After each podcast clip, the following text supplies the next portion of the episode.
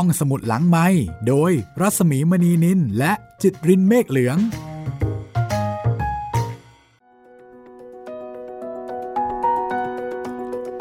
สวัสดีค่ะ ต้อนรับคุณผู้ฟังเข้าสู่รายการห้องสมุดหลังไม้นะคะ กลับมาเจอเจอกันอีกครั้งวันนี้เจอกันวันจันทร์ สวัสดีคุณจิตริน สวัสดีครับพี่หมีครับเราเจอกัน 3 ครั้งต่อสัปดาห์ค่ะ วันจันทร์วันพุธ แล้วก็วันศุกร์นะคะ วันนี้มาถึงตอนที่ 16 แล้วค่ะ ครับผม แต่ว่าเป็นตอนที่2กับเรื่องที่มีชื่อว่า ชาติหน้ามีจริง ๆ นะเออดาวอารมณ์ไม่ถูกเลยใช่ไหมคะ ครับผม ตอน ตอนที่หนึ่งนี่มาเป็นดราม่าเลยนะครับพี่ เป็นมีการจะต้องจากลากัน มีคนป่วยมีการอาฆาตเครียดแค้น มีความขัดแย้งอยู่ลึกๆ ระหว่างเขาเรียกว่า พี่เขยกับน้องเมีย ตอนนี้เรายังไม่ได้เจอพี่เขยนะคะ ครับ เจอแต่น้องเมีย น้องเมียซึ่งไม่ชอบหน้าพี่เขยอย่างยิ่ง และน้องเมียกำลังจะตายค่ะ ชื่อเพราะซะด้วยนะคะ คุณองค์การหรือว่าคุณโอ่งครับ โอ้พี่ชายเออขออภัยพี่เคยชื่อคุณสมบัติ แล้วก็พี่สาวเนี่ยชื่อวิสาขาเออชื่อเรื่องชาติหน้ามีจริง ๆ นะเออคงจะทำให้หลายคน ตั้งใจรอนะคะว่าจะปล่อยมุกตรงไหน มันจะมายังไง อ่าไอ้ตรงคำว่านะเออนี่แหละครับ ดูเล่น ๆ แต่เท่าที่เราอ่านให้ฟังมานะคะ ยังไม่เล่นนะ เดี๋ยวเราไปติดตามกันต่อเลยก็แล้วกันนะคะว่า คุณองค์การนั้น เขาจะว่าอย่างไร กับการที่เขาประกาศเอาไว้ตอนที่แล้วใช่ไหมคุณจิตตริน ใช่ครับ ว่าชาติหน้าจะเกิดมาเป็นลูกของพี่สาวตัวเองนั่นแหละอือฮึจะเกิดมาเป็นเจ้ากรรมนายเวรมาจองเวรโอ้โห น่ากลัวจริง ๆ เลยไปไปดูกันต่อค่ะครับว่าเขาจะทำได้อย่างที่เขาพูดเอาไว้หรือไม่ และอย่างไรค่ะ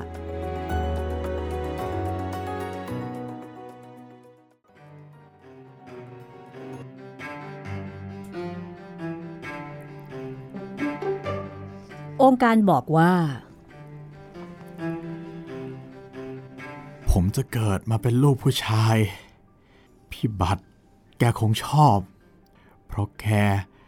จะได้คัดท้ายผม ควบคุมชีวิตผมได้เต็มที่ เพื่อจะได้เติบโตเป็นคนดีที่น่าเบื่อหน่ายที่สุดอย่างตัวแก ในขั้นแรก ผมจะทำให้แกรัก โอ้ย ผมจะทำให้แกรักผมมากที่สุด เป็นชีวิตจิตใจของแกทีเดียว ถ้าผมเป็นอะไรไป พี่บัตรจะต้องเสียคนครับ พี่บัตรจะต้องเสียคนแน่ๆ และผม จะต้องเป็นอะไรไปแน่ๆ ก็ผมบอกไว้แล้วว่า ผมจะต้องจองเวรกับพี่บัตรพี่สาอยากรู้ ผมจะบอกให้ก็ได้ว่า ว่าผมจะเป็นอะไรไป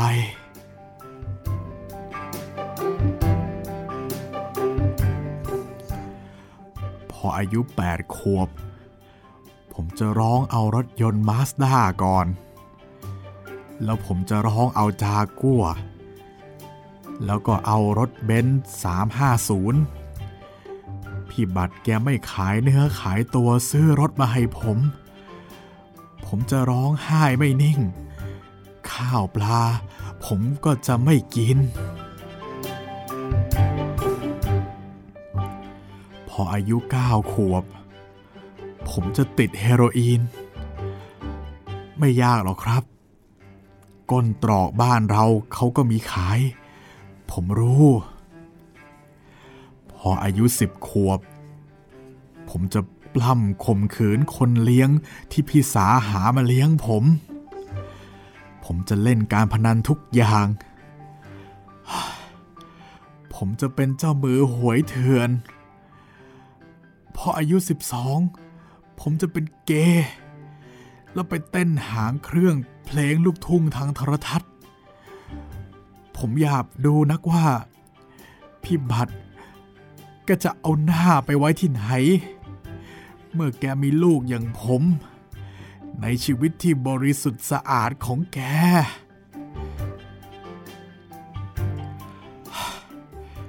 ครับ พออายุ 13 ผมก็คงเข้าคุก คนอย่างพี่บัตรแกคงไม่ทิ้งผม แกจะต้องเสียสละไปส่งข้าวส่งน้ำผม และทุกครั้งที่พบกัน แกจะต้องอบรมให้ผมกลับตัวเป็นคนดี จะได้เริ่มต้นชีวิตใหม่ มีแกเป็นผู้ปั้นชีวิตให้ผม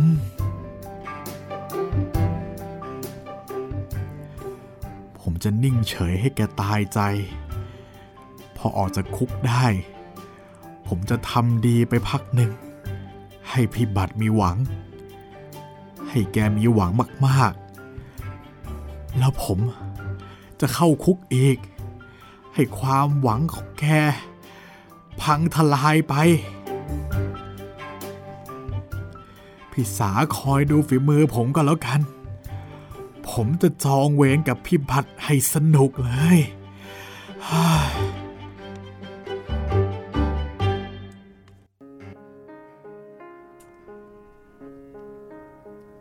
องค์การพูดแล้วก็หายใจเฮือกใหญ่ ขาดใจตายไปต่อหน้าต่อตาวิสาขา พอครบเจ็ดวัน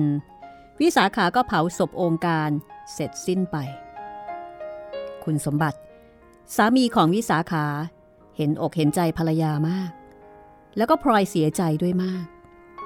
เขาช่วยเหลืองานศพองค์การทุกอย่าง แบบไม่เห็นแกเน็ดแกเหนื่อย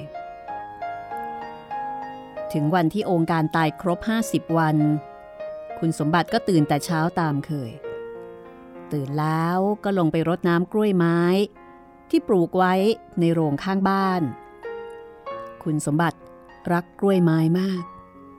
คุยแสดงความรู้เรื่องกล้วยไม้อยู่แทบจะไม่หยุดปาก วิสาขาก็ตื่นตามคุณสมบัติ แล้วก็มาชงกาแฟคอยคุณสมบัติอยู่ข้างล่าง สักอึดใจหนึ่ง ก็จะยินเสียงคุณสมบัติ ร้องโวยวายอยู่ในโรงกล้วยไม้ เหมือนกับใครมาแทงมาฟัน วิสาขาตกใจวิ่งออกไปดู ชิบหาย ชิบหายหมดแล้ว คุณสมบัติร้องแล้วก็เต้นเร่าอยู่ในโรงกล้วยไม้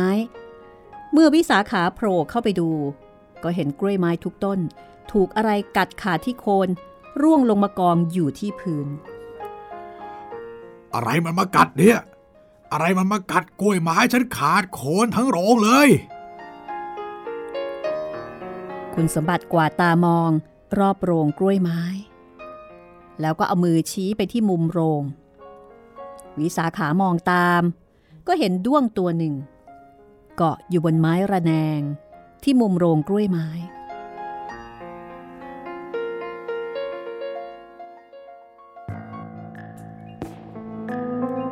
ดวงตัวนั้น มีขนาดเท่าหัวแม่มือลำตัวเป็นปล้องสีเขียว แล้วก็สีเหลืองสดดูฉูดฉาด บนหัวของมัน มีจุดสีขาวสองจุดค่อนข้างโต มีจุดดำอยู่ในนั้น ดูเหมือนลูกตาที่มองอะไรอยู่ด้วยความสนใจ เมื่อวิสาขาแลเห็นด้วงตัวนั้น ดูเหมือนว่า มันกำลังเอียงคอ มองดูคุณสมบัติอยู่อย่างท้าทาย ดวงยักษ์ดวงมารอะไรก็ไม่รู้ ตัวเท่านิ้วมือร์ แต่กัดกล้วยม้ชิบหายทั้งโรง คุณสมบัติเต้นเร่าด้วยความโมโห แล้วก็ความเสียดายกล้วยไม้ เอากำปั้นตีอกชกหัวตัวเอง จะเป็นเพราะอะไรก็ตามที วิสาขารู้สึกว่า เจ้าดวงตัวนั้น มันกำลังหัวเราะ คุณสมบัติคว้าได้ไม้รวกลำสั้นๆ ที่วางอยู่ใกล้มือ ก็เอาไม้รวกนั้น หวดไปที่ตัวด้วงแรงๆ จนกระทั่งด้วงเละอยู่ตรงนั้น ในขณะที่วิสาขาก็เอามือปิดหน้า รีบเดินกลับขึ้นเรือน แข้งขาสั่น หมดเรี่ยวแรง แทบจะเดินไม่ไหว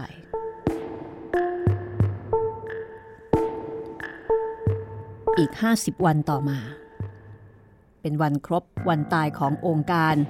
100 วันพอดี คุณสมบัติกับวิสาขากลับบ้านวันกว่าปกติ เพราะว่าจะต้องแต่งตัวไปในงานสมรสเพื่อนร่วมทำงาน ที่โรงแรมดูสิทธานี วันนั้น คุณสมบัติอารมณ์ดีมาก บอกให้วิสาขาไปอาบน้ำแต่งตัวก่อน ขอให้แต่งตัวให้สวยๆ เพราะว่าคุณสมบัติ ก็จะแต่งตัวโก้เป็นพิเศษเหมือนกัน เสร็จแล้วจะได้ไปหาอะไรกินกันสองคน วิสาขาอาบน้ำแล้วก็ออกมาแต่งตัว ได้ยินเสียงคุณสมบัติ เข้าห้องน้ำแล้วก็ออกมาจากห้องน้ำต่อจากนั้น คุณสมบัติก็เดินมาหวีหัวอยู่ข้างหลัง โดยส่องกระจกบานเดียวกัน แล้วคุณสมบัติ ก็เดินออกไปที่ตู้เสื้อผ้าของคุณสมบัติที่อยู่ในห้องถัดไป จากนั้นก็มีเสียงคุณสมบัติร้องเอะอะไม่เป็นภาษาคน เหมือนคนบ้า ดังลั่นกึกก้องไปทางบ้าน วิสาขาสะดุ้งสุดตัว แล้วก็รีบวิ่งไปดู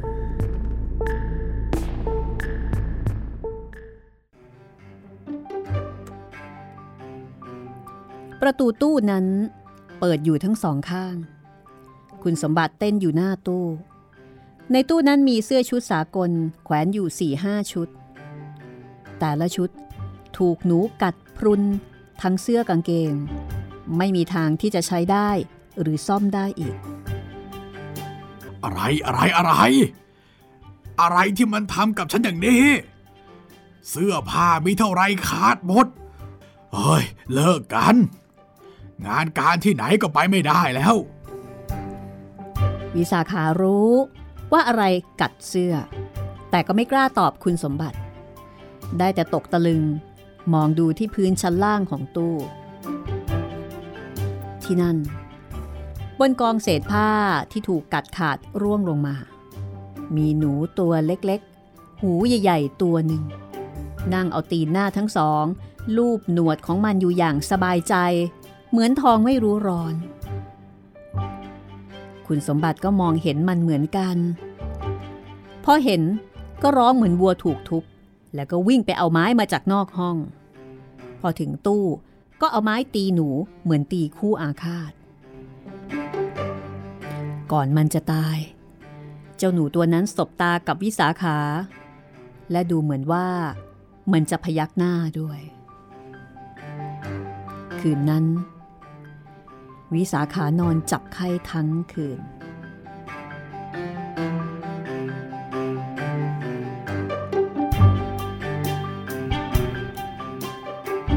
เวลาล่วงมาอีก 9 เดือนเศษ วิสาขานอนเจ็บท้อง อยู่บนเตียงในห้องคลอดของโรงพยาบาล เสียงคุณสมบัติสอนหมอสอนพยาบาลในเรื่องการทำคลอดอยู่ใกล้ ๆ ทั้งๆทที่เจ็บสายตัวจะขาด วิสาขาก็ภาวนาด้วยกำลังใจทั้งหมด ขอให้เด็กที่กำลังจะคลอดนั้น คลอดออกมาเป็นผู้หญิง ความเจ็บปวด ทุ่มเข้าใส่ตัววิสาขาอีกพักสองพักทำให้ไม่มีใจจะนึกถึงเรื่องอื่น แล้วก็ได้ยินเสียงเด็กร้อง ความเจ็บปวดหายไปจากตัวเหมือนปลิดทิ้ง วิสาขาม้อยหลับไป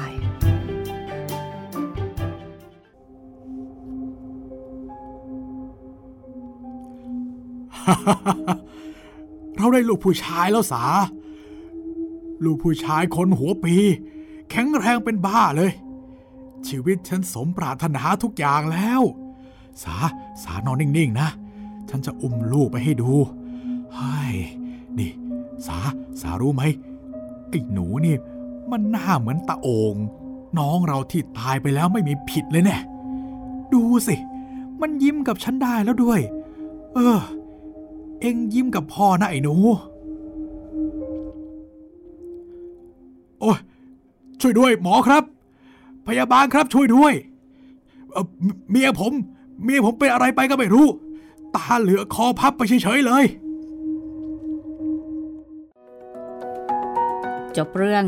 ชาติหน้ามีจริง ๆ นะเออ แต่เพียงเท่านี้ค่ะ ครับ พอเดาได้ใช่ไหมคะ พอเราได้ครับ ว่าท่ามกลางความดีอกดีใจของคุณสมบัตินั้นทำไมวิสาขาอยู่ๆช็โอ้อกโหช็อกไปเลยนะคะ เป็นลม สยองขวัญ ไม่ได้เป็นลมเพราะการคลอดนะคะ เป็นลมเพราะว่า โอ้โห หน้าเหมือนตาโองเลยแถมยิ้มให้ด้วยไม่แหไม่ไหวนะครับอย่างนี้ นี่แหละค่ะ ชาติหน้า มีจริง ๆ นะเออ เราเดินทางมาเกือบจะสุดท้ายปลายทางของรวมเรื่องสั้นชุดเพื่อนนอนแล้วค่ะ ครับสำหรับเรื่องต่อไปจะเป็นเรื่องที่ชื่อว่า ลองของครับ แล้วก็สำหรับเรื่องสั้นลองของก็จะเป็นเรื่องสั้นเรื่องสุดท้าย ของหนังสือชุดนี้ค่ะ เรื่องนี้ก็น่าสนใจสำหรับปีใหม่นี้นะคะ การติดตามรับฟังห้องสมุดหลังใหม่ ก็มีการเปลี่ยนแปลงไปบ้าง เล็กน้อย พอสมควร เดี๋ยวให้คุณจิตรินรายงานให้ฟังนะคะ ถึงการเปลี่ยนแปลงของห้องสมุดหลังใหม่ เผื่อว่าคุณผู้ฟังที่ร้างราเพิ่งกลับมาใช้บริการใหม่ หรือว่าเป็นสมาชิกใหม่ จะได้ทราบว่าการรับฟังในปีนี้เนี่ยคุณจะต้องทำยังไงบ้างค่ะ ครับผมก็ไม่ต่างจากเดิมเท่าไหร่ครับ แค่พบกันแค่สัปดาห์ละ 3 ครั้ง ก็คือวันจันทร์วันพุธแล้วก็วันศุกร์นะครับ ประมาณ6โมงเช้า7โมงเช้าก็เข้ามาในเว็บไซต์ไทย PBS podcast com หรือว่าแอปพลิเคชันของไทย PBS ก็เจอห้องสมุดหลังใหม่ตอนใหม่ ๆ แล้ว ไม่มีอย่างเดียวก็แค่ไม่มีฟังสดปกติของเราตอน 9 นาฬิกาถึง 10 นาฬิกานะครับ เพราะว่าวิทยุออนไลน์ของไทย PBS Podcast ก็ยกเลิกไปแล้ว ขอบคุณทุกคนที่ยังติดตามนะครับ ส่วนช่องทางอื่นๆ ก็ยังรับฟังได้ปกตินะครับ ทั้งทาง YouTube Spotify Podbean แล้วก็ทาง Google Podcast นะครับ แล้วก็สำหรับคุณผู้ฟังที่ร่วมกิจกรรมห้องสมุดหลังไม้ใจดี รอนิดนึงนะคะเดี๋ยวทีมงานก็จะดำเนินการจัดส่งให้สำหรับปฏิทิน 2565 ซึ่งขอบคุณทางสำนักพิมพ์สุขภาพใจเอาไว้ณที่นี้ด้วยดูที่หน้าเพจไทย PBS Podcast ได้เลยนะครับ ว่าเป็นผู้โชคดีหรือเปล่า แล้วเดี๋ยวทีมงานของเรา จะติดต่อกลับไปนะครับ ไปลองของกันต่อเลยก็แล้วกันนะคะ กับเรื่องลองของค่ะ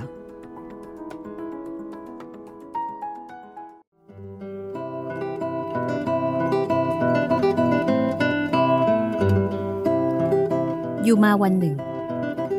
จึงตรัสให้หาทูตานุทูตเข้าเฝ้า ณหน้าพลานแก้ว ให้หาพลฝรั่งแม่นปืน500 เข้ามายิงปืนให้แขกเมืองดู ให้แบ่งกันออกเป็นสองพวก พวกละ 250 ยืนเป็นสองแถว ยิงปืนนกสับ ให้กระสุนกรอกเข้าไปในลำกล้องปืนแห่งกันและกันทั้งสองฝ่าย มิได้พลาดผิดแต่สักครั้ง แล้วให้ถาม คือให้ล่ามถามราชทูตว่า ทหารแม่นปืนเหมือนดังนี้ พระนครศรีอยุธยามีหรือไม่ ราชทูตได้กราบทูลว่า ทหารแม่นปืนเหมือนดังนี้ พระเจ้ากรุงศรีอยุธยามิได้ถือใช้สอย พระเจ้าฝรั่งเศสได้ทรงฟังก็ทรงเคืองพระไทย จึงให้ซักถามราชทูตว่า พระเจ้ากรุงไทย นับถือทหารมีฝีมือประการใดเล่า ราชทูตให้กราบทูลว่า พระเจ้ากรุงไทยทรงนับถือใช้สอยทหารคนดีมีวิชา อันทหารแม่นปืนเหมือนดังนี้ จะยิงไกลและใกล้ ก็ไม่ได้ถูกต้องกาย และทหารบางจำพวก เข้าไปในระหว่างข้าศึกมีได้เห็นตัว ตัดเอาศีรษะแม่ทัพข้าศึกมาถวายได้ ทหารบางจำพวก ก็คงทนอาวุธต่างๆ จะยิงฟันแทงประการใด ๆ ก็มิได้เข้า และทหารมีวิชาดังนี้ทรงพระกรุณา ชุบเลี้ยงไว้ใช้สอยสำหรับพระนคร พระเจ้าฝรั่งเศสมิได้ทรงเชื่อ ตรัสว่าราชทูตไทยเจรจาอ้างอวดเกินนัก จึงสั่งให้ซักถามว่า ทหารไทยมีวิชาเหมือนว่าดังนี้ มีมาในกำปั่นบ้างหรือไม่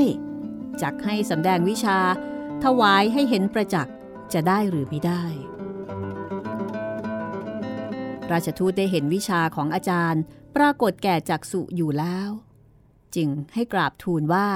ทหารที่จ่ายมาสำหรับกำปั่นนี้ เป็นแต่ทหารกองนอก มีวิชาแต่อย่างกลาง จะสำแดงถวายให้ปรากฏก็ได้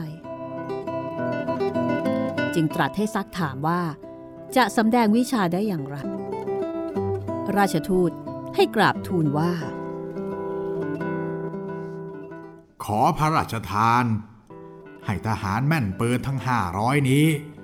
จงระดมยิงทหารของข้าพระพุทธเจ้า โดยใกล้และไกล และทหารข้าพระพุทธเจ้า จะห้ามกระสุนปืนทั้งสิ้น มิให้ถูกต้องกาย พระเจ้าฝรั่งเศสได้ทรงฟัง เกรงพลทหารจะยิงทหารไทยล้มตาย แล้วก็จะเสียทางพระราชมัยตรีไป จึงสั่งให้ห้ามการนั้นเสีย ราชทูตก็ให้กราบทูลว่า พระองค์อย่าทรงพระวิตกเลย ทหารของข้าพระพุทธเจ้า มีวิชาอาจห้ามกระสุนปืน มิให้ถูกต้องกายได้เป็นแท้ ซึ่งจะเป็นอันตรายนั้นหาไม่ได้ เพลาพรุ่งนี้ ขอให้ได้ตั้งเบญจาสามชั้น ในหน้าพระลาน ให้ดาดเพดานผ้าขาว และปักราชวัตรฉัดธงล้อมรอบแล้ว ให้ตั้งเครื่องโภชนาหาร มัชมังสาสุราบานไว้ให้พร้อม ให้เป่าร้องชาวพระนครมาคอยดูทหารข้าพระพุทธเจ้า จะสำแดงคุณวิชา ให้ปรากฏเฉพาะหน้าพระที่นั่ง ว่าแล้วก็ถวายบังคมล่าออกไปสู่สำนัก พระเจ้าฝรั่งเศส ก็สั่งให้จัดแจงการทั้งปวงให้พร้อม ตามคำราชทูตทุกประการ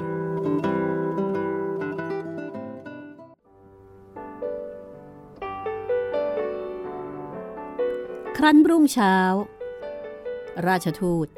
จึงให้อาจารย์แต่งสิทธิ์ประมาณ 16 คน ให้ผูกเครื่องล้วนลงเลขยันคาถาศาสตราคมเสร็จแล้ว ให้อาจารย์นุ่งขาว ใส่เสื้อกรุยขาว และพ่อเกี้ยวพันผ้าขาวสิทธิสิบหกคนนั้น ใส่กางเกง เสื้อ หมวกปัสตูแดง ทั้งสิ้นเป็น 17 คนกับทั้งอาจารย์พาเข้ามาสู่หน้าพระลาน กราบถวายบังคมแล้วให้ขึ้นนั่งบนเบญจา แล้วให้กราบทูลว่า ขอให้ทหารแม่นปืนทั้ง500จงยิงทหาร 17 คน ซึ่งนั่งอยู่บนเบญจานั้น พระเจ้าฝรั่งเศสก็สั่งให้ทหารทั้ง 500 ระดมยิงทหารไทยพร้อมกันโดยอำนาจคุณพระรัตนตรยัย และคุณเลขยัน สัพพอาคมคาถาวิชาคุ้มครองป้องกันอันตราย ผลฝรั่งทั้งหลาย ยิงปืนสับทั้งใกล้และไกลเป็นหลายครั้ง เพลิงศิลาปากนกไม่ติด ดินดำมิได้ลั่นทั้งสิ้น ทหารทั้ง 17 คน ก็รับพระราชทานโภชนาหาร มัชมังสาสุราบานเป็นปกติ มิได้มีอาการสะดุ้งตกใจ พลทหารฝรั่งทั้งหลาย ก็เกรงกลัว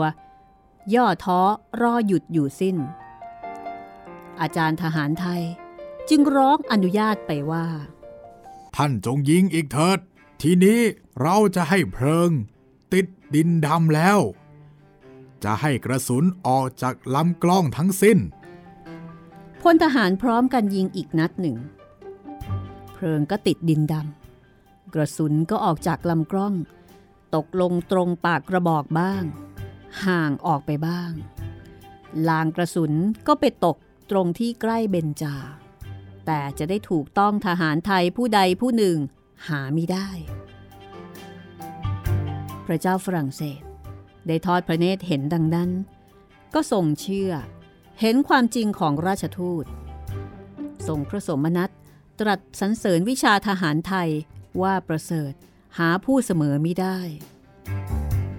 สั่งให้พระราชทานเงินทองเสื้อผ้าเป็นรางวัลแก่ทหารไทยเป็นอันมาก ให้เลี้ยงดู เสร็จแล้วก็ให้กลับสู่ที่สำนักจำเดิมแต่นั้นมาก็ทรงเชื่อถือถ้อยคำราชทูต จะเพชรทูลประการใดก็เชื่อมิได้มีความสงสัย ทรงพระมหาการุญยภาพ แก่ราชทูตยิ่งหนัก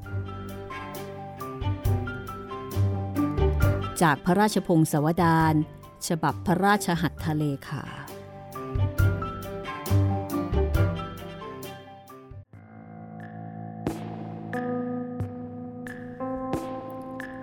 เช้าวันนั้นเมอร์ซิเออร์เลอโคโรเนลดูรัง อารมณ์ไม่ค่อยดีนัก เมื่อคืนนี้ระหว่างอาหารค่ำ เขาพลั้งปากไปตำหนิมาดามดูรังผู้เป็นภรรยา ว่าอาหารบางอย่างไม่อร่อยอย่างเคย เพียงเท่านั้นมาดามดูรังก็ลุกเป็นไฟ ประกาศอย่างไม่มีเยื่อใยว่า ต่อไปนี้ ใครอยากกินอาหารอร่อย ก็ขอให้ไปหากินนอกบ้าน เพราะบ้านนี้มีลูกกำลังโตที่จะต้องเลี้ยงอีกสามคน เงินเดือนนายทหารยศพันเอกนั้น เกือบไม่พอที่จะหาเสื้อผ้ามาคลุมกายอยู่แล้ว ไหนจะต้องมีรายจ่าย เพื่อรักษาเกียรติคนที่มียศพันเอกอีกจีปาถะ จะเอาเงินทองที่ไหน มาซื้อกับข้าวอย่างดี เหมือนที่เขากินกันในราชสำนัก โคโรเนลดูรังต้องอดทนต่อการพูดคนเดียวนี้ไปอีกค่อนคืน จึงหลับลงได้ โคโรเนลดูรัง เป็นทหารอาชีพ ซึ่งก็เป็นกันมาหลายชั่วคนในตระกูลของเขา เขามีตำแหน่ง ผู้บังคับการทหารแม่นปืนรักษาพระองค์ของพระเจ้าหลุยส์ที่ 14 แห่งฝรั่งเศส ที่เรียกกันทั่วไปว่า Les Fusiliers du Roi ซึ่งเป็นกรมทหารที่ออกจะมีหน้ามีตามาก และก็ขึ้นชื่อว่า ทหารกรมนี้มีระเบียบวินัยดี ทุกคนรักษาเกียรติยศแห่งกรมของตน ไม่เคยมีเรื่องเสียหายด่างพร้อย ซึ่งก็เป็นความภูมิใจที่สุดของโคโรเนลดูรังในชีวิตของเขานี้ แต่เช้าวันนั้น เขานั่งเก้าอี้ นั่งหน้าบึ้งอยู่คนเดียวที่โต๊ะในห้องทำงานของเขา เหยียดขาออกไปตรง หลังพิงพนักเก้าอี้อย่างหมดอะไรตายอยาก ผมปลอมสีขาว ซึ่งเป็นส่วนหนึ่งของเครื่องแบบทหารรักษาพระองค์ ถูกโยนทิ้งไว้กลางโต๊ะอย่างไม่มีระเบียบ ปล่อยให้แลเห็นหัวล้านของโคโรเนลดูรังอย่างโจงแจ้ง ยิ่งกว่านั้น เช้าวันนั้น เขาก็มิได้โกนหนวด ปล่อยให้ตอหนวดเคราซึ่งผุดขึ้นมาบนใบหน้า ให้แลเห็นได้ชัด ในทันใดนั้น มีเสียงเคาะที่ประตูห้อง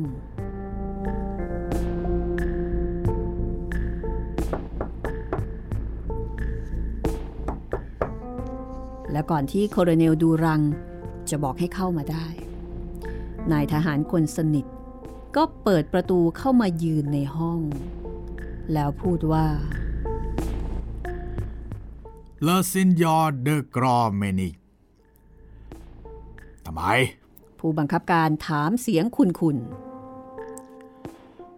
ท่านมาหาผู้บังคับการ ขณะนี้รออยู่ข้างนอก โครเนลดูรัง ผุดลุกขึ้นยืนเหมือนถูกไฟจี้ มือหนึ่งคว้าผมปลอมจากบนโต๊ะมาสวมบนหัว โดยไม่คำนึงว่ามันจะตรงหรือไม่ ตาถลนแทบจะหลุดออกมาจากเบ้า ตะโกนว่า ไปเชิญท่านเข้ามาเร็ว ก็ทำไมโคโรเนลดูรังจะไม่ตกใจเล่า ถึงแม้ว่าเขาจะไม่ได้อยู่ในราชสำนักใกล้ชิด แต่เขาก็รู้ดีว่า ขุนนางผู้นี้มีความสำคัญในราชสำนักมากที่สุดคนหนึ่ง เพราะมีหน้าที่อยู่ใกล้ชิดพระองค์ พระเจ้าหลุยส์ที่ 14 มากคนหนึ่งตำแหน่งเซนยอร์เดอกรองเมสนิวเป็นตำแหน่งขุนนางครองเมือง คือเมืองกรองเมสนิว ที่อยู่ทางเหนือเกือบจะรดชายแดนของฝรั่งเศส แต่เมืองเมนิวนั้นถึงจะชื่อใหญ่ แต่ก็เป็นเมืองเล็ก ราษฎรยากจนมาก ขุนนางที่สืบตระกูลกัน ครองเมืองนี้มาช้านาน จึงไม่ใช่ตระกูลที่มีรายได้สูง และมีอำนาจอิทธิพลมาก ถ้าจะว่ากันโดยเนื้อหา แต่จะเป็นเพราะเหตุผลกลใดก็ตาม ที่ผู้สืบตระกูลครองเมืองนี้ ได้รับตำแหน่งราชการในราชสำนัก ตกทอดกันลงมาแบบไม่ขาดสาย ตั้งแต่พระเจ้าหลุยส์นักบุญตำแหน่งนี้ เป็นตำแหน่งใกล้ชิดพระองค์ที่สุดตำแหน่งหนึ่ง คือขุนนางผู้ครองเมืองกรองเมนิว สืบตระกูลต่อๆกันลงมาทุกคน มีตำแหน่งเป็นผู้เชิญ โถพระบังคลเข้าไปถวายในตอนเช้า เมื่อตื่นพระบรรทม และเฝ้าอยู่จนลงพระบังคลเสร็จชำระพระบังคลแล้วจึงเชิญออก ด้วยความใกล้ชิด ด้วยตำแหน่งราชการนี้เซนเยอร์เดอกรองเมนิวจึงเป็นผู้ที่มีอำนาจวาสนามากในราชสำนัก จะพูดจาสิ่งใดก็มีคนเชื่อฟัง และมีคนเกรงขามมาก เพราะเป็นผู้เข้าถึงพระเนตรพระกันก่อนคนอื่นๆในยามเช้า วันไหนพระบางคนผูกไม่ปกติ ก็ยิ่งได้เข้าเฝ้านานกว่าคนอื่น เมื่อประตูห้องเปิดออกอีกครั้งหนึ่ง โคโรเนลดูรัง ก็ตาถลนยิ่งกว่าเก่า เพราะว่ามีกลิ่นน้ำอบกลิ่นกุหลาบหอมฟุ้งนำเข้ามาก่อน มาแบบตลบอบอวลอยู่ในห้อง ครั้นแล้วเซนเยอร์เดอกรองเมนิวก็เดินหน่วยนาดเข้ามาเซนโยมีอายุประมาณ 35 สวมหมวกปีกใหญ่ทับอยู่บนผมสีทอง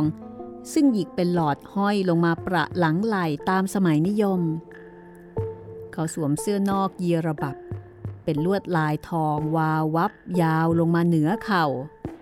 กางเกงรัดเข่าทำด้วยผ้าแพรต่วนขาวอย่างดี เสื้อในทำด้วยผ้าลูกไม้ราคาแพงจากกรุงบรัสเซลพันคอด้วยผ้าลูกไม้ชนิดเดียวกัน ห้อยชายผู้เกือบเต็มอก ข้อมือเสื้อใน ก็เป็นผ้าลูกไม้ห้อยออกมาจากแขนเสื้อนอก เขาสวมถุงน่องยาวทำด้วยแพรบาง และสวมรองเท้าส้นสูง ติดหัวเข็มขัดทำด้วยทองประดับเพชร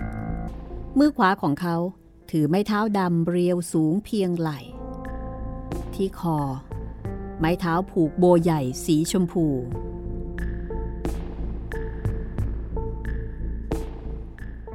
เมื่อเข้ามาในห้องผู้บังคับการ เขาก็ถอดหมวกออกด้วยความสุภาพ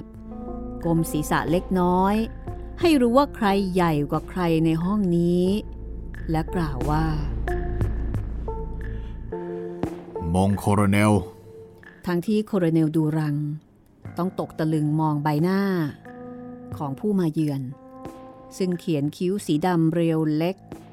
ใช้สีดำเขียนขอบตา แก้มทาสีชมพูเรื่อ ปากก็ทาสีให้เห็นเป็นสีชมพู ผิวเนียน เพราะผัดแป้งไว้ โคโรเนลดูรัง ต้องรีบชิดเท้าแบบทหาร โค้งต่ำแล้วก็กล่าวละล่ำละลักว่ามงเซียเดอกรองเมนิวเมื่อเซนเยอร์เดินเข้ามาถึงกลางห้อง โคเรเนลดูรังก็รีบยกเก้าอี้ไปตั้ง แล้วก็เชิญให้นั่ง แต่อีกฝ่ายโบกมือปฏิเสธ ฉันมีธุระไม่มากนัก กับผู้บังคับการ พูดกันไม่นานก็เสร็จ กระผมพร้อมที่จะรับใช้ท่านทุกทางครับ ขอบคุณ เซนเยอร์หยุดอยู่ครู่หนึ่งก่อนจะกล่าวต่อไปว่า วันนี้ราวๆเที่ยงวัน ท่านจะได้รับคำสั่งจากราชสำนัก ให้จัดทหารแม่นปืน 500 คน พร้อมด้วยปืน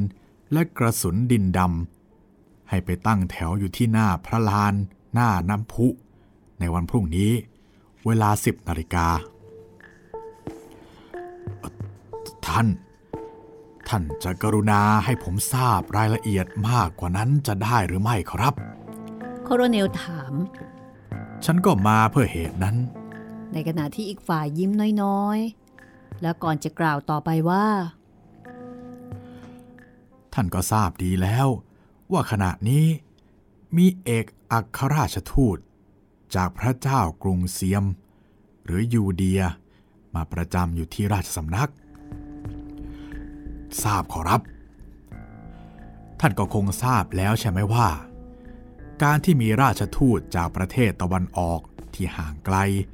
มาเจริญทางพระราชมัยตรีกับราชสำนักกรุงฝรั่งเศสนั้น เป็นพระเกียรติยศยิ่งใหญ่ลือเรื่องกันไปทั่วยุโรป สมกับที่ทรงมีพระสมญานามว่า อาทิตยราชครับผม ท่านโคโรเนลเห็นด้วยหรือไม่ว่า ทางพระราชมัยตรีระหว่างกรุงฝรั่งเศสกับยูเดียนั้นจะต้องรักษาไว้ให้ได้ครับผม ถ้าท่านเห็นว่ากระผม จะกระทำสิ่งใดเพื่อรักษาทางพระราชมัยตรีนั้นไว้ได้ กระผมก็ก็พร้อมจะรับใช้ท่านครับ ดีมาก เอกอัครราชทูตไทยนั้น เป็นคนฉลาดมาก พูดจาเก่งสมเป็นทูต ได้มาประจำราชสำนักไม่นาน เขาก็เป็นที่โปรดปราน ขนาดเขาจะขอสิ่งใดก็ไม่สงขัดเเซนเยอร์เดอกรองเมนิวหยุดพูดครู่หนึ่ง แล้วก็เอาตลับยานัดขึ้นมาถือไว้ พรางหยิบยานัดหยิบมือหนึ่งขึ้นสูดที่จมูกทีละข้าง แล้วก็เอาผ้าชน้าแพรลูกไม้ขึ้นปัดที่จมูกอย่างสวยงามมีศิลปะ ต่อไปนี้เป็นเรื่องสำคัญที่ฉันจำต้องมาขอความร่วมมือจากท่าน มงโคโลเนล เอกอัครราชทูตยูเดีย ไปกราบบังคมทูลว่าทหารยูเดียที่ติดตามเข้ามา 20 กว่าคนนั้น เป็นผู้มีวิทยาอาคม สามารถป้องกันตนให้พ้นจากอาวุธทุกชนิดได้ แม้แต่จะเอาปืนยิง เขาก็จะไม่เป็นอันตรายเลย โคโรเนลดูรัง เหลือบดูบนฟ้า เอามือทำรูปไม้กางเขนบนหน้าผากและหน้าอกแต่แต่ท่านท่านครับ มัน เป็นไปไม่ได้ เรื่องนั้นก็สุดแล้วแต่ใครจะคิด แต่พรุ่งนี้เช้า เวลาสิบนาฬิกา ท่านจะได้รับคำสั่งให้ไปตั้งแถวทหาร ยิงทหารอยู่เดียที่หน้าพระลาน ต่อหน้าพระที่นั่ง พร้อมด้วยราชสำนักทั้งหมด ฮะ ยิงทหารอยู่เดียถ้ายิงก็ตายเท่านั้นแหละ ทหารแม่นปืนรักษาพระองค์ไม่เคยยิงผิด ยิงใครแล้วตายทุกที เออแล้ว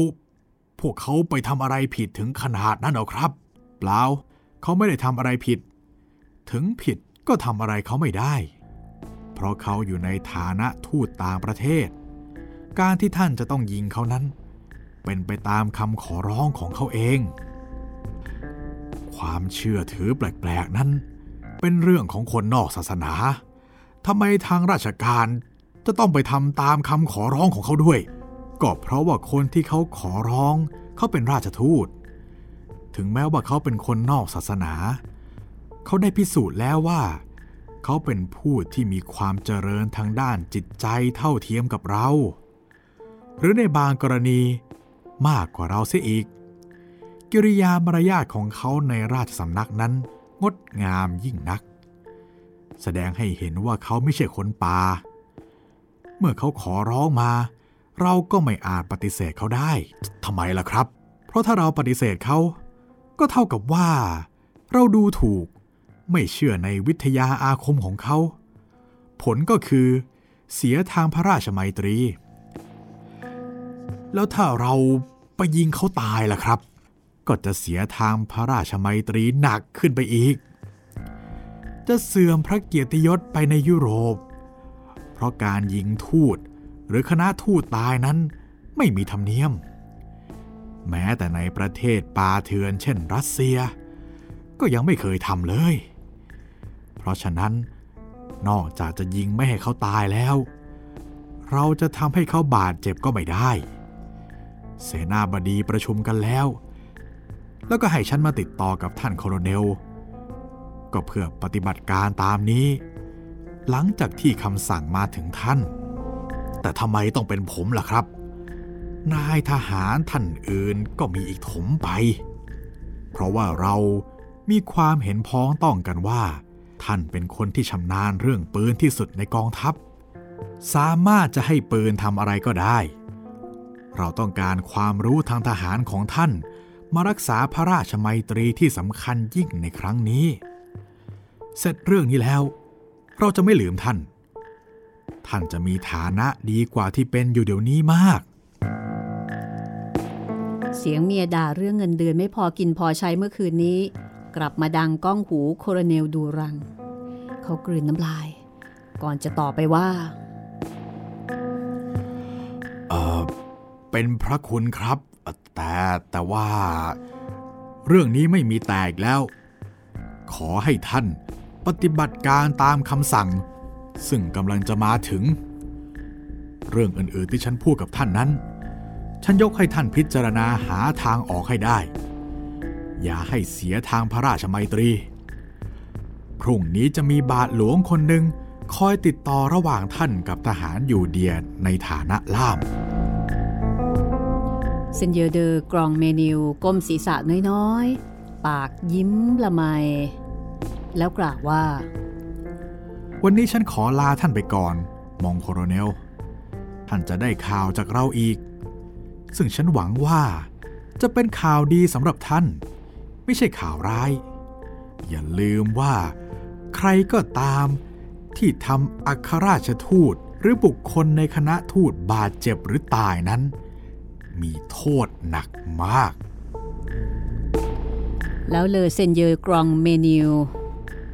ก็หายตัวไปจากห้อง ทิ้งเอาไว้แต่กลิ่นกุหลาบ โคโรเนลดูรังรีบเดินไปเปิดหน้าต่างทุกบานในห้องให้กว้าง เพื่อปล่อยให้อากาศบริสุทธิ์เข้ามาไล่กลิ่นน้ำกุหลาบให้หมดไป แล้วเขาก็ยืนที่หน้าต่างบานหนึ่ง เอามือไพร่หลัง สูดหายใจเข้าแรงๆมือมองออกไปข้างนอก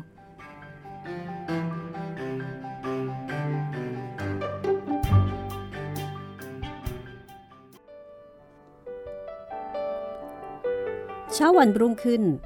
อากาศแจ่มใส ไม่มีเมฆหมอก โคโลเนลดูรังคุมทหาร 500 คน ถือปืนยาวพร้อมด้วยดินปืน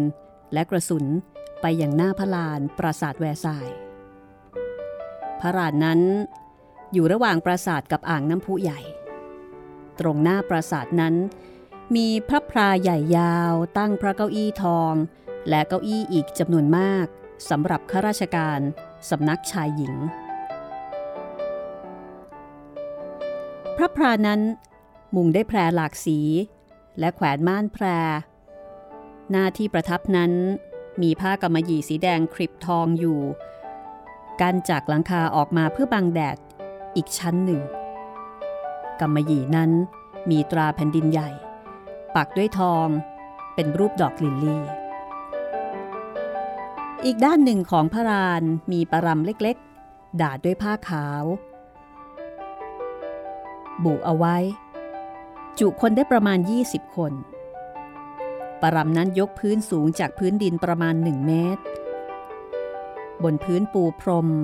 แล้วก็มีโต๊ะเตี้ยๆวางอยู่กลาง บนโต๊ะนั้นมีอาหารหลายอย่าง มีหัวหมู เป็ด ไก่ และเหล้าวายสีแดงและขาว เปิดจุกวางไว้หลายขวด เมื่อโคโรเนลดูรังคุมทหารมาถึง ก็มีเจ้าหน้าที่มาบอกว่าให้ไปตั้งแถวหน้ากระดาษ หันหน้าไปทางบารำเล็ก ห่างประมาณ 60 เมตร อันเป็นระยะทางที่ปืนยาวยิงถึงได้อย่างง่ายได้แล้วเจ้าหน้าที่ก็บอกให้โคโรเนลดูรังรออยู่ตรงนั้น ก่อนหน้า 10นาฬิกาเล็กน้อย พระเจ้าหลุยส์ที่ 14 พร้อมด้วยข้าราชการ ก็เสด็จลงพระพราทำให้พระพราซึ่งดูกว้างขวางนั้นแคบไปถนัดใจ เสียงข้าราชการคุยกันที่พับพราดังมาถึงหูโคโรเนลดูรังส์เหมือนกับว่ามีนกสีต่างๆ ฝูงใหญ่มาเกาะ แล้วร้องเสียงต่างๆ อย่างเซ็งซ่า พอได้เวลา 10นาฬิกาตรง ก็มีเสียงแตรฟันฟ้าของทหารม้ารักษาพระองค์ดังขึ้น เสียงที่พระพรานั้นเงียบลงทันที ตาทุกคู่จับดูคนกลุ่มหนึ่งที่เดินออกมาอย่างหน้าพระพรา คนกลุ่มนั้นคือทหารไทย หรือที่เรียกกันว่ายูเดีย 16 คน มีคนสูงอายุนุ่งขาวห่มขาว โพกผ้าขาว เดินนำออกมาคนหนึ่ง ทหารทุกคนแต่งกายเหมือนกันหมด คือนุ่งผ้าลาย มีผ้าอีกผืนหนึ่งรัดแน่นจากเอวถึงสะโพก แล้วมาผูกเป็นเงื่อนเอาไว้ข้างหน้า ทุกคนสวมเสื้อสั้นสีแดง ไม่มีแขน และไม่ปิดอก ตามต้นแขนและตัวมีรอยสักเขียวไปเป็นลวดลายต่างๆ ทุกคนคาดผ้าขาวรอบศีรษะ มีผ้าม้วนรัดที่ต้นแขนทั้งสองข้าง และสิ่งที่ทำให้โคโรเนลต้องตื่นตาก็คือ ร่างกายของทหารเหล่านี้ทานน้ำมัน เมื่อกระทบแสงแดดก็ทำให้วาววับ เห็นกล้ามเนื้อที่แขนเป็นมัดมัดและดูเหมือนกับสลักด้วยไม้สีน้ำตาล แล้วก็ขัดจนเป็นมัน ทหารกลุ่มนั้น เดินพนมมือ แล้วก็ไปหยุดที่หน้าพับพราตรงที่ประทับ มีคนชราที่นุ่งขาวห่มขาวยืนอยู่ตรงหน้า ครั้นแล้วทุกคนก็คุกเข่าลงทั้งสองข้าง ก้มตัวไปข้างหน้า แล้วยกมือที่ประนมอยู่ที่อกนั้นขึ้น แล้วแงนหน้าเอามือแตะที่หน้าผากทำอย่างนี้อยู่สามครั้ง เสียงทหารกระซิบกระซาบกันพึมพำโคโรเนลดูรังต้องบอกว่า เขาถวายความเคารพตามแบบของเขา มึงอย่าเอะอะไป เสร็จแล้วทหารยูเดียทุกคนก็ยืนขึ้น แล้วออกเดินไปยังปารำมีบาทหลวงคนหนึ่งออกจากพระพราเดินไปในระยะใกล้ เมื่อถึงปารำทหารกลุ่มนั้นก็ขึ้นนั่งเรียงรายรอบโต๊ะที่มีอาหารตั้งไว้ หันหน้าไปทางพระพรา แล้วถวายบังคมพระเจ้าหลุยส์อีกครั้งหนึ่ง หลังจากนั้นบาทหลวงก็เข้าไปพูดกับคนสูงอายุที่เป็นหัวหน้าอยู่ครู่หนึ่ง แล้วก็รีบดุ่มเดินมาหาโคโรเนลดูรัง ระหว่างนั้นทหารไทยที่นั่งอยู่บนปรำก็เริ่มรินเหล้าวายใส่แก้ว เอามีดตัดหัวหมูและเป็ดไก่กิน แล้วก็ดื่มเหล้าตามอย่างสบายอารมณ์ เขาบอกให้ท่าน สั่งทหารยิงเข้าไปที่ปรำ บาทหลวงกระซิบบอกโคโรเนลดูรัง แล้วก็ทำเครื่องหมายไม้กางเขนที่ตัวเอง ในระยะแค่นี้เหรอครับคุณพ่อ ถ้าผมยิงก็ตายหมดเท่านั้น นั่นเป็นภาระของท่าน แต่เขาบอกว่าปืนจะไม่ลั่นสักกระบอกเดียว มองโครเนล บาทหลวงตอบแล้วก็เดินหลีกไป โคโรเนลดูรังยืนหันหน้าเข้าแถวทหาร แล้วก็พูดด้วยเสียงที่คนอื่นไม่น่าจะได้ยินว่า พอกูออกคำสั่งให้พร้อมยิง พวกมึงต้องหยิบเอาถุงดินปืน ไปจอที่ปากกระบอกปืนทำท่าเหมือนกับว่าเทดินปืนลงไป แต่อย่าให้ดินปืนลงกระบอกเป็นอันขาด แล้วจึงใส่ลูกปืน ใส่หมอน แล้วกระทุ้งให้แน่นทำท่าเหมือนกับยิงจริง ๆ ก็เมื่อไม่ใส่ดินปืน แล้วปืนมันจะลั่นได้อย่างไรล่ะครับ มองโคโลเนล เสียงทหารคนหนึ่งถามขึ้น ก็เพราะเราไม่ต้องการให้ปืนลั่นนะสิไอ้เซอร์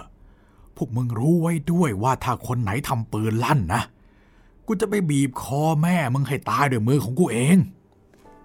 เสียงทหารทั้งแถวบ่นพึมพำด้วยความไม่พอใจ แต่โคโรเนลดูรังก็เฉยเสีย ออกไปยืนข้างแถว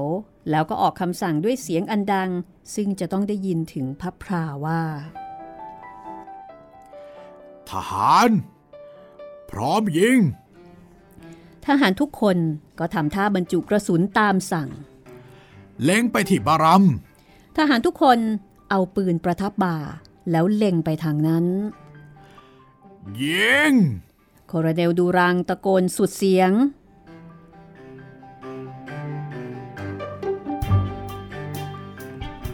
เงียบ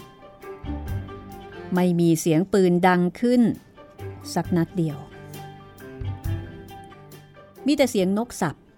แล้วก็เงียบ เสียงปรบมือดังกราวใหญ่ขึ้นที่พระพรา พระเจ้าลุยส์ทรงพระสวน แล้วปรบพระหัตถ์อยู่นานโครเนลดูรังแลเห็นว่ามีขุนนางผู้ใหญ่หลายคน หันหน้ามาปรบมือให้แก่เขา อีกครู่หนึ่ง บาทหลวงก็เดินมาบอกกับโครเนลดูรังว่า เขาขอให้ท่านยิงไปที่บารามอีกครั้งหนึ่ง คราวนี้เขาจะให้ปืนลั่น กระสุนปืนจะไปตกที่หน้าบารามไม่ถูกตัวเขาได้ โครเนลดูรังกำมือทั้งสองข้างแน่น ตัวตรง สูดหายใจเข้าอย่างแรง แล้วอุทานว่า โนดูดดิอาเบล ระวังวาจาของท่านไว้บ้างนะมงโคโลเนล บาทหลวงเตือน แล้วก็เดินหลีกไป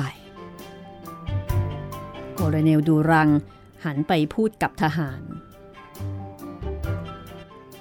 คราวนี้พอสั่งให้พร้อมยิงมึงต้องใส่ดินปืนเพียงหนึ่งในแปดของอัตราปกติ อย่าให้เกินไปกว่าปลายนิ้วก้อย แล้วจึงใส่กระสุนยัดหมอน รอคำสั่งยิงต่อไป ใครขัดคำสั่งกู จะต้องเสียใจว่ามึงได้เกิดมาเป็นคน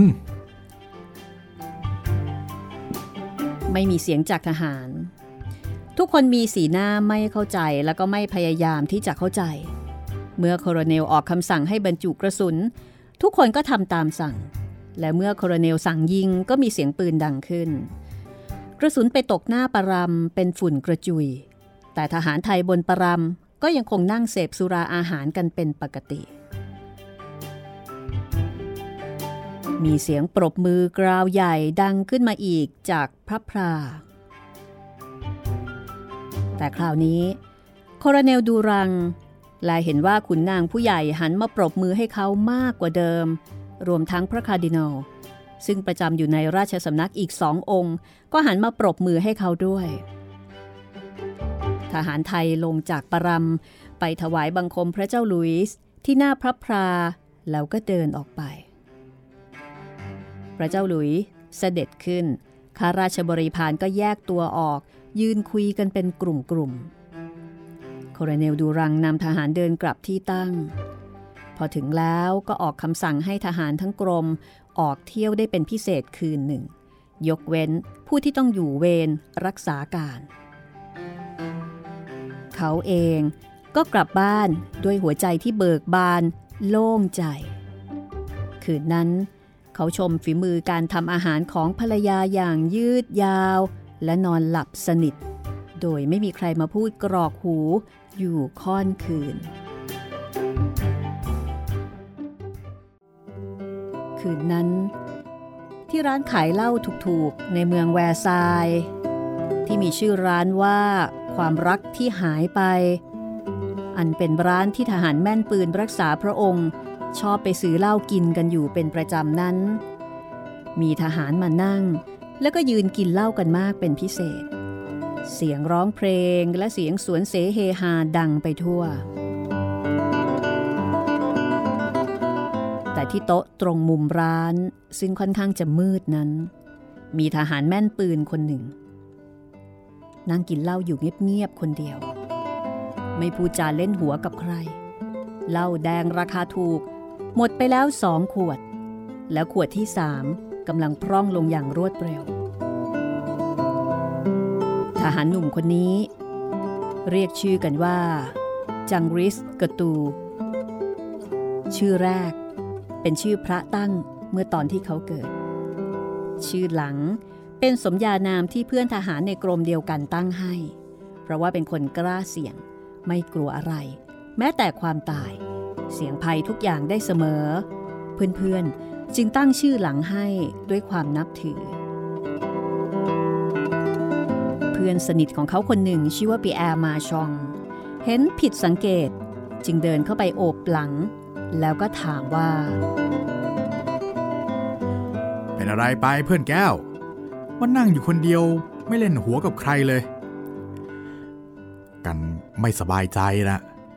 เพราะความไม่เข้าใจว่ะ ไม่เข้าใจอะไร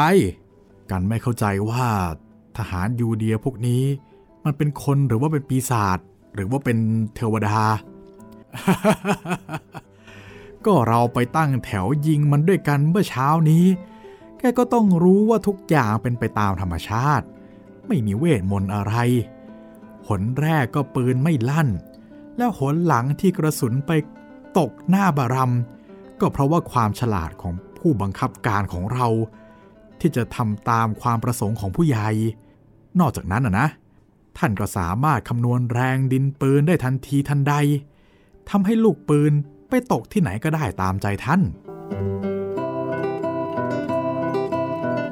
จังริสกระตู นั่งนิ่งอยู่นาน แล้วก็หยิบขวดเหล้าที่ยังเหลืออยู่ พร้อมด้วยแก้วเหล้าอีกใบหนึ่งมาวางตรงหน้า แล้วก็บอกเพื่อนว่า นั่งลงกินเหล้ากันก่อน แล้วกันจะบอกอะไรให้ฟัง พอปีแอร์มาชองนั่งลง จังก็รินเหล้าส่งให้ แล้วก็บอกต่อว่า เรื่องที่กันจะบอกกับแกต่อไปเนี่ยนะ ต้องสัญญาว่าจะไม่ไปบอกใครเป็นอันขาด เดี๋ยวผู้บังคับการรู้เข้า ท่านเอาคันตาย เออ การสาบานมีอะไรก็ว่ามา แกก็รู้ว่าการรักกิตยศของกรมเรายิ่งกว่าอะไรทั้งหมด เพราะฉะนั้น การจึงเห็นว่า การที่กรมทหารแม่นปืนรักษาพระองค์ ยิงยิงปืนไม่ลั่นน่ะแล้วกระสุนกระสุนปืนไปไม่ถึงเป้านั้น มันเป็นเรื่องเสียหายร้ายแรงที่สุด เฮ้ย จะไปคิดมากไปทำไมจังกันรู้ว่าเรื่องเนี้ยเป็นเรื่องนโยบายชั้นสูง เราอยู่ต่ำเกินไปที่จะไปเก็บเอามาคิด มันไม่ใช่อย่างนั้นนะสิปีแอร์ แกก็รู้ว่าการเป็นคนบ้าบินเสี่ยงภัยได้ทุกชนิด เมื่อเช้าเนี่ยการตัดสินใจว่าจะไม่ยอมให้กรมทหารของเราเสียกียรติยศเป็นอันขาด เอาแล้วยังไงการก็ตัดสินใจไม่ทำตามคำสั่งของผู้บังคับการนะสิ ฮะ เออการเป็นทหารคนเดียวในแถวที่ยอมรับโทษและยอมตาย พื่อรักษาเกียรติยศของกรมทหารแม่นปืนไว้ การยิงนัดแรก การบรรจุดินปืนเต็มที่ตามอัตราเลย นัดที่สองที่ผู้บังคับการสั่งให้บรรจุดินปืนหนึ่งในสี่ของอัตราการก็อัดดินปืนเข้าไปเกินอัตราซะอีก แต่แต่ใช่ แต่ แต่ในการยิงนัดแรก ปืนของกัน ก็ไม่ลั่นเหมือนของคนอื่น และนัดที่สองกระสุนของกัน ก็ไปตกหน้าปารำเท่ากับของคนอื่น ทั้งสองนั่งกินเหล้ากันหมดไปอีกสองขวด แล้วจังริสเดตูก็รำพึงขึ้นว่า ทหารยูเดียนี่มันเป็นอะไรกันแน่วะ แกบอกกันทีเถอะว่า มันเป็นมนุษย์ เป็นเทวดา หรือว่าเป็นปีศาจ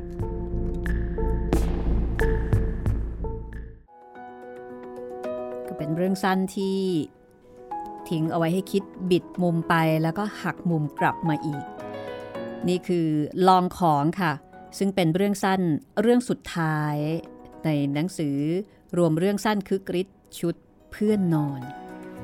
ของหม่อมราชวงศ์คือกริชปราโมทนะคะ ที่เราได้เล่าติดต่อกันมา จนกระทั่งถึงตอนนี้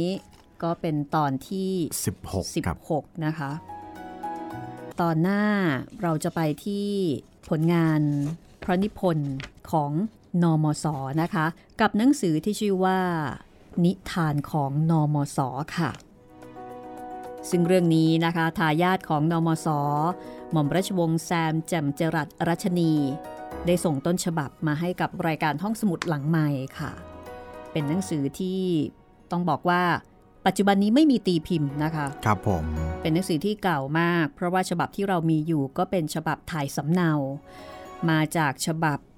นิทานของนอมศที่พิมพ์โดยสำนักพิมพ์คลังวิทยา ติดตามกันได้ ตอนต่อไปของห้องสมุดหลังใหม่ เจอเจอกันวันพุธนะคะ วันนี้เราสองคนลาไปก่อน สวัสดีค่ะ สวัสดีครับ